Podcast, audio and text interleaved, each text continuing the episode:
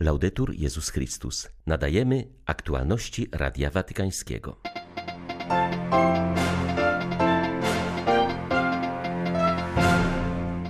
Nie idźcie spać bez pojednania, módlcie się wspólnie i walczcie z dyktaturą egoizmu, nawracając się z ja na ty, mówił papież Franciszek w rozważaniu przed modlitwą Anioł Pański w święto świętej rodziny. Lepiej odkrywamy znaczenie Bożego Narodzenia, ponieważ żyjemy w strachu i ubóstwie. Nasze święta naznaczone są przez wojnę, brak stabilizacji i islamski terroryzm, powiedział ojciec Firas Lufti, odpowiedzialny za Liban i Syrię z ramienia kustodii Ziemi Świętej. Kościół organizuje pomoc dla chrześcijańskich rodzin ze strefy gazy, gdzie sytuacja humanitarna pogarsza się każdego dnia. Miejscowa parafia przygotowała świąteczne paczki dla dzieci, wolontariusze odwiedzają w domach osoby starsze, a w parafii odbywają się zajęcia dla najmłodszych. 26 grudnia witają Państwa Marek Krzysztofiak i Łukasz Sośniak. Zapraszamy na serwis informacyjny. Święto świętej rodziny Jezusa, Maryi i Józefa papież Franciszek zaznaczył, że Bóg wybrał pokorną i prostą rodzinę, aby przebywać pośród nas. W rozważaniu przed modlitwą Anioł Pański zachęcił do kontemplowania piękna tej tajemnicy. Przypomniał, że nasze rodziny są historią, z której się wywodzimy, ale wymagają też od nas codziennej nauki tego, jak być rodziną. Franciszek zaznaczył, że rodzina to wyzwanie i każdego dnia musimy się uczyć, jak się nią stawać. Maria i Józef gubią Jezusa i z niepokojem go szukają, by znaleźć go dopiero po trzech dniach. A kiedy on, siedząc wśród nauczycieli w świątyni, odpowiada, że musi zająć się sprawami swojego ojca, nie rozumieją go. Potrzebują czasu, by dowiedzieć się czegoś o swoim synu. Tak samo jest z nami. Każdego dnia w rodzinie musimy uczyć się słuchać i rozumieć siebie nawzajem, podążać razem, stawiać czoła konfliktom i trudnościom. To jest codzienne wyzwanie, które można pokonać dzięki odpowiedniemu nastawieniu, dzięki prostym gestom, dbając o detale naszych relacji. To pomaga nam rozmawiać w rodzinie, przy stole. Dialog między rodzicami a dziećmi pomaga nam przeżywać korzenie rodzinne pochodzące od dziadków. Odpowiadając na pytanie, jak tego dokonać, papież stawia za wzór Maryję, która w dzisiejszej Ewangelii mówi do Jezusa: Ojciec Twój i ja szukaliśmy Ciebie. Twój ojciec i ja, nie ja i Twój ojciec. Przed ja jest Ty. Aby strzec harmonii w rodzinie, musimy walczyć z dyktaturą ja. Groźne jest, gdy zamiast słuchać siebie nawzajem, wyrzucamy sobie prosto w twarz nasze błędy, gdy zamiast troszczyć się o innych, skupiamy się na naszych potrzebach, gdy zamiast rozmawiać, izolujemy się z naszymi telefonami komórkowymi, gdy oskarżamy się nawzajem, powtarzając wciąż te same frazesy, gdzie każdy chce mieć rację, a na koniec zapada chłodna cisza. Powtarzam moją radę: wieczorem po wszystkim zawrzyjcie pokój. Nigdy nie kładź się spać bez zawarcia pokoju. W przeciwnym razie następnego dnia wybuchnie zimna wojna. Ileż to razy, niestety, w murach domów ze zbyt długich okresów milczenia i nieleczonych egoizmów rodzą się konflikty. Czasami dochodzi nawet do przemocy fizycznej i moralnej. To rozbija harmonię i zabija rodzinę. Nawróćmy się z ja na ty i każdego dnia, proszę, pomódlcie się trochę razem, aby prosić Boga o dar pokoju. Po modlitwie Anioł Pański papież przypomniał, że dziś opublikowany został jego list skierowany do małżeństw. To mój świąteczny prezent dla Was, okazja, aby rozważyć raz jeszcze znaczenie rodziny i sakramentu małżeństwa oraz uczyć się odkrywać dobroć i czułość Boga, który prowadzi Was ojcowską ręką. Odkrywajcie radość we wspólnym kroczeniu przez życie, zachęcał Franciszek. Przypomniał także, że w czerwcu przyszłego roku odbędzie się w Rzymie Światowe Spotkanie Rodzin. Zachęcił wszystkie rodziny, by przygotowywały się do niego przez modlitwę i zaangażowały się w przeżywanie go w swoich diecezjach. Mówiąc o rodzinie, przychodzi mi na myśl pewna obawa, bardzo realna, zwłaszcza tutaj we Włoszech, zima demograficzna. Wiele osób straciło pragnienie posiadania dzieci, wiele par woli pozostać bez potomstwa lub tylko z jednym dzieckiem. Przemyślcie to, bo to jest tragedia. Zróbmy wszystko, co w naszej mocy, aby odzyskać sumienie, przezwyciężyć zimę demograficzną wymierzoną przeciwko naszym rodzinom, przeciwko naszej ojczyźnie i naszej przyszłości. Miłość na zawsze jest możliwa, pisze Ojciec Święty w specjalnym liście do małżonków z okazji trwającego roku rodziny Amoris Leticia. Wskazuje w nim, że powołanie do małżeństwa jest wezwaniem do kierowania łodzią niestabilną, choć bezpieczną ze względu na rzeczywistość sakramentu na niejednokrotnie wzburzonym morzu. Franciszek podkreśla, że rodzina zawsze pozostaje pierwszym środowiskiem wychowawczym i stanowi podstawową komórkę społeczeństwa. Papież wyznaje, że w swych modlitwach szczególnie pamięta o rodzinach, tym bardziej w okresie pandemii, który wystawił je na ciężką próbę. Zauważa, że dzieci szukają w rodzicach świadectwa silnej i niezachwianej miłości. Papież wiele miejsca poświęca też misji małżonków i rodzin w społeczeństwie i kościele. Wskazuje, że zadaniem rodzin jest budowanie mostów między pokoleniami, aby przekazywać wartości, które budują człowieczeństwo. Ojciec Święty pisze też o szansach i trudnościach, jakich doświadczyły rodziny w czasie pandemii. Wspomina między innymi, że zwiększyła się ilość czasu spędzanego razem, co dla jednych było darem, a dla innych ogromną trudnością, która wręcz doprowadziła do rozpadu związku. Młodych przygotowujących się do małżeństwa w tych trudnych i niepewnych czasach zachęca, by mieli twórczą odwagę. Na zakończenie specjalne pozdrowienie papież kieruje do babci i dziadków, przypominając, że rodzina nie może się bez nich obejść, ponieważ są żywą pamięcią ludzkości. Ta pamięć może pomóc nam w tworzeniu świata bardziej ludzkiego, bardziej otwartego na przyjęcie, podkreśla Ojciec Święty w liście do małżonków z okazji roku Rodzina Amoris Leticia.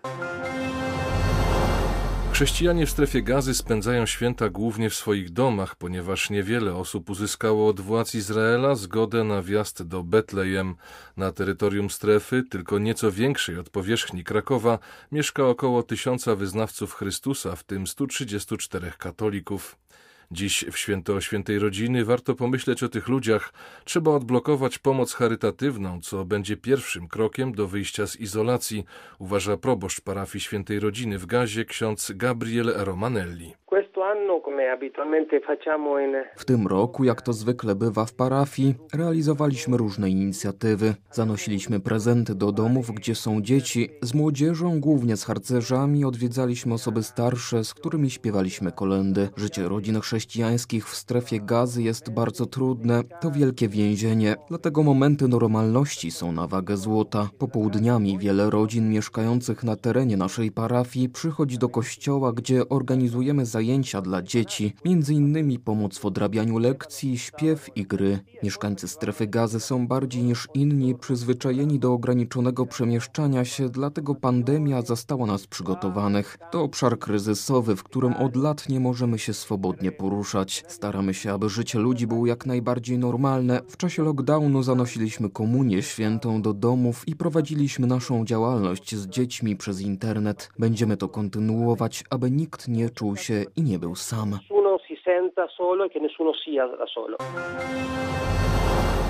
W Syrii i Libanie obchody Bożego Narodzenia naznaczone są przez wojnę, brak stabilizacji politycznej, islamski ekstremizm i brak podstawowych środków do życia.